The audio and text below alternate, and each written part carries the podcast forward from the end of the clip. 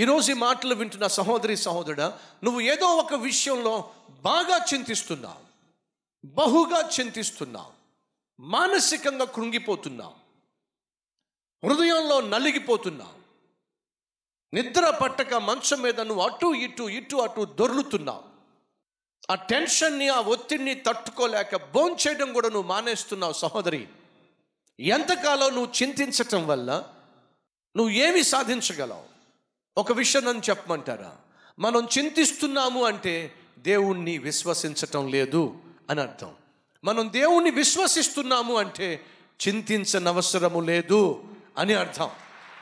ఈరోజు ఒకవేళ మీరు చింతిస్తున్నట్లయితే దేని విషయమైనా చింతిస్తున్నట్లయితే దయచేసి ఆ చింతను దేవుని మీద వేసేసేయండి. మనం ప్రశాంతంగా జీవించాలి అని దేవుడు కోరుతున్నాడు.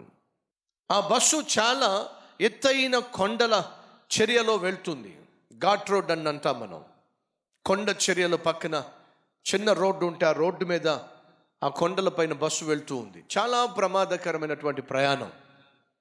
అటువంటి ప్రయాణము చేస్తున్నప్పుడు ప్రజలందరూ కూడా ఆ బస్సులో ప్రయాణం చేస్తున్న వాళ్ళు వారి ముందున్నటువంటి సీటును గట్టిగా పట్టుకొని ప్రయాణం చేస్తున్నారు. కారణం ఏమిటంటే ఒకవేళ ఆ బస్సు డ్రైవరు ఏమాత్రం నిర్లక్ష్యంగా ఉన్నా లేదు కొంచెం స్కిడ్ అయినా అమాంతంగా లోయలో బస్సు పడిపోతుంది. ఎన్నిసార్లు మనం పేపర్లో చూడాల లోయలో కూలిపోయిన బస్సు అని ఎంతోమంది ఈ బస్సు ప్రయాణం చేస్తున్నప్పుడు ఆ బస్సు ప్రమాదంలో పడి లోయలో పడి ఎంతమంది చనిపోయారు? అది ప్రమాదకరమైన ప్రయాణం.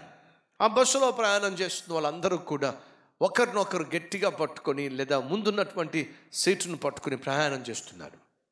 అలా భయపడుతూ భయపడుతూ చింతిస్తూ ప్రయాణం చేస్తున్నప్పుడు ఒక చిన్న పాప అదే బస్సులో ముందుకెళ్తుంది గంతులు వేసుకుంటూ వెనక్కి గంతులు వేసుకుంటూ అంతేకాకుండా చక్కగా పాటలు పాడుకుంటూ గంతులు వేసుకుంటూ అదే బస్సులో తిరుగుతూ ఉంది. ప్రమాదం వచ్చి ఒకవేళ బస్సు కూలిపోతే ప్రాణాలు పోతాయి అని చెప్పి ప్రాణాలు గుప్పెట్లో పెట్టుకున్న ఈ బస్సులో ఉన్న వాళ్ళందరూ గట్టిగా ఆ బస్సుకున్నటువంటి ముందు సీట్ రాడ్లను పట్టుకొని మధ్యలో సపోర్ట్ రాడ్లు పట్టుకుని వణుక్కుంటూ కూర్చుంటే ఈ పాప ఏమో గంతులు వేసుకుంటూ తిరుగుతూ ఉంటే వాళ్ళకి ఎంత కోపం వచ్చిందో తెలుసా? భయపడే వాళ్ళకే ధైర్యంగా ఉండే వాళ్ళంటే భలే కోపం. ఏడ్చే వాళ్ళకే నవ్వే వాళ్ళంటే భలే కోపం. ఆ పాప ఎంతో చక్కగా పాటలు పాడుతూ గంతులు వేస్తూ పాటలు పాడుతూ ఆ ఆ బస్సులో ప్రయాణం చేస్తూ ఉంటే ఈ భయంతో ఉన్న వాళ్ళకి ఈ ఏడుపు కొట్టేళ్ళకి ఎంత ఏడుపో. ఉండబట్టలేక ఒక తాతయ్య గట్టిగా ఆ అమ్మాయిని చూసి ఏ అమ్మాయి నీకు బుద్ధిందా లేదా? ప్రమాదకరమైనటువంటి ప్రయాణం చేస్తున్నా ఏమైనా తేడా వస్తే ఈ బస్సు లోయలో పడితే అందరి ప్రాణాలు పోతాయి. అటువంటి ప్రమాదకరమైన ప్రయాణం చేస్తూ ఉంటే నీకు ఏమాత్రం భయం లేకుండా అటు ఇటు గంతులు వేస్తావేమిటి? కుదురుకో కూర్చో. అదిగో ఆ రాడు పట్టుకో. అని చెప్పి పాపం ఆ తాతయ్య ఆ చిన్న పాపను భయపెట్టేస్తున్నాడు. ఆ తాతయ్యని చూసి నవ్వుకుంటూ మళ్ళీ గంతులు వేస్తూ ఉంటే తాతయ్యకి బీపీ పెరిగిపోయింది. ఈ పిల్లకి చెప్తే అర్థం కావట్లేదు ఏంటి అని చెప్పి గట్టిగా చేయబట్టుకు వినపట్టేలా చెప్తుంది. కుదురుగా కూర్చో. ఎందుకు తాతయ్య అంత గొంతు చీచుకునో అరుస్తున్నా? అరవకపోతే ఏమిటి?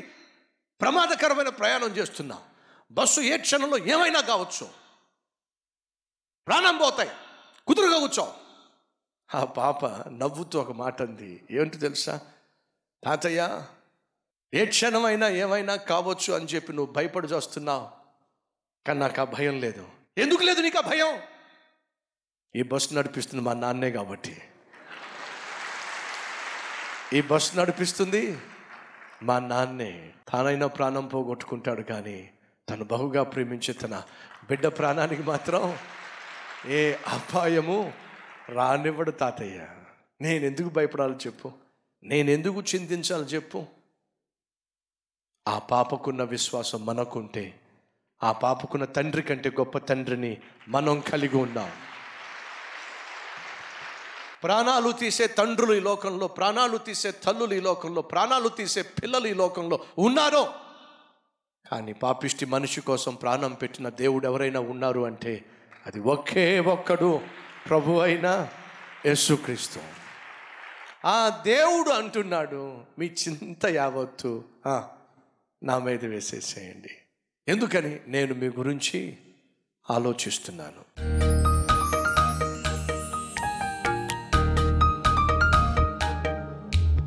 మహాపరిశుద్ధుడు అయిన ప్రేమ కలిగిన తండ్రి నీ మీద సంపూర్ణంగా అనుకొని విశ్వసించి డిప్రెషన్కి చోటివ్వకుండా నిరుత్సాహానికి తావివ్వకుండా నిన్ను ఘనపరిచే నీ వైపే చూస్తూ విశ్వాస యాత్రను కొనసాగించే నీవు దాచిపెట్టిన సకల ఆశీర్వాదాలు కల్లారా చూసే భాగ్యాన్ని కృపను మాకివ్వండి. ఏసు నామం పేరట ఈ ప్రార్థనను ముగిస్తున్నాను తండ్రి.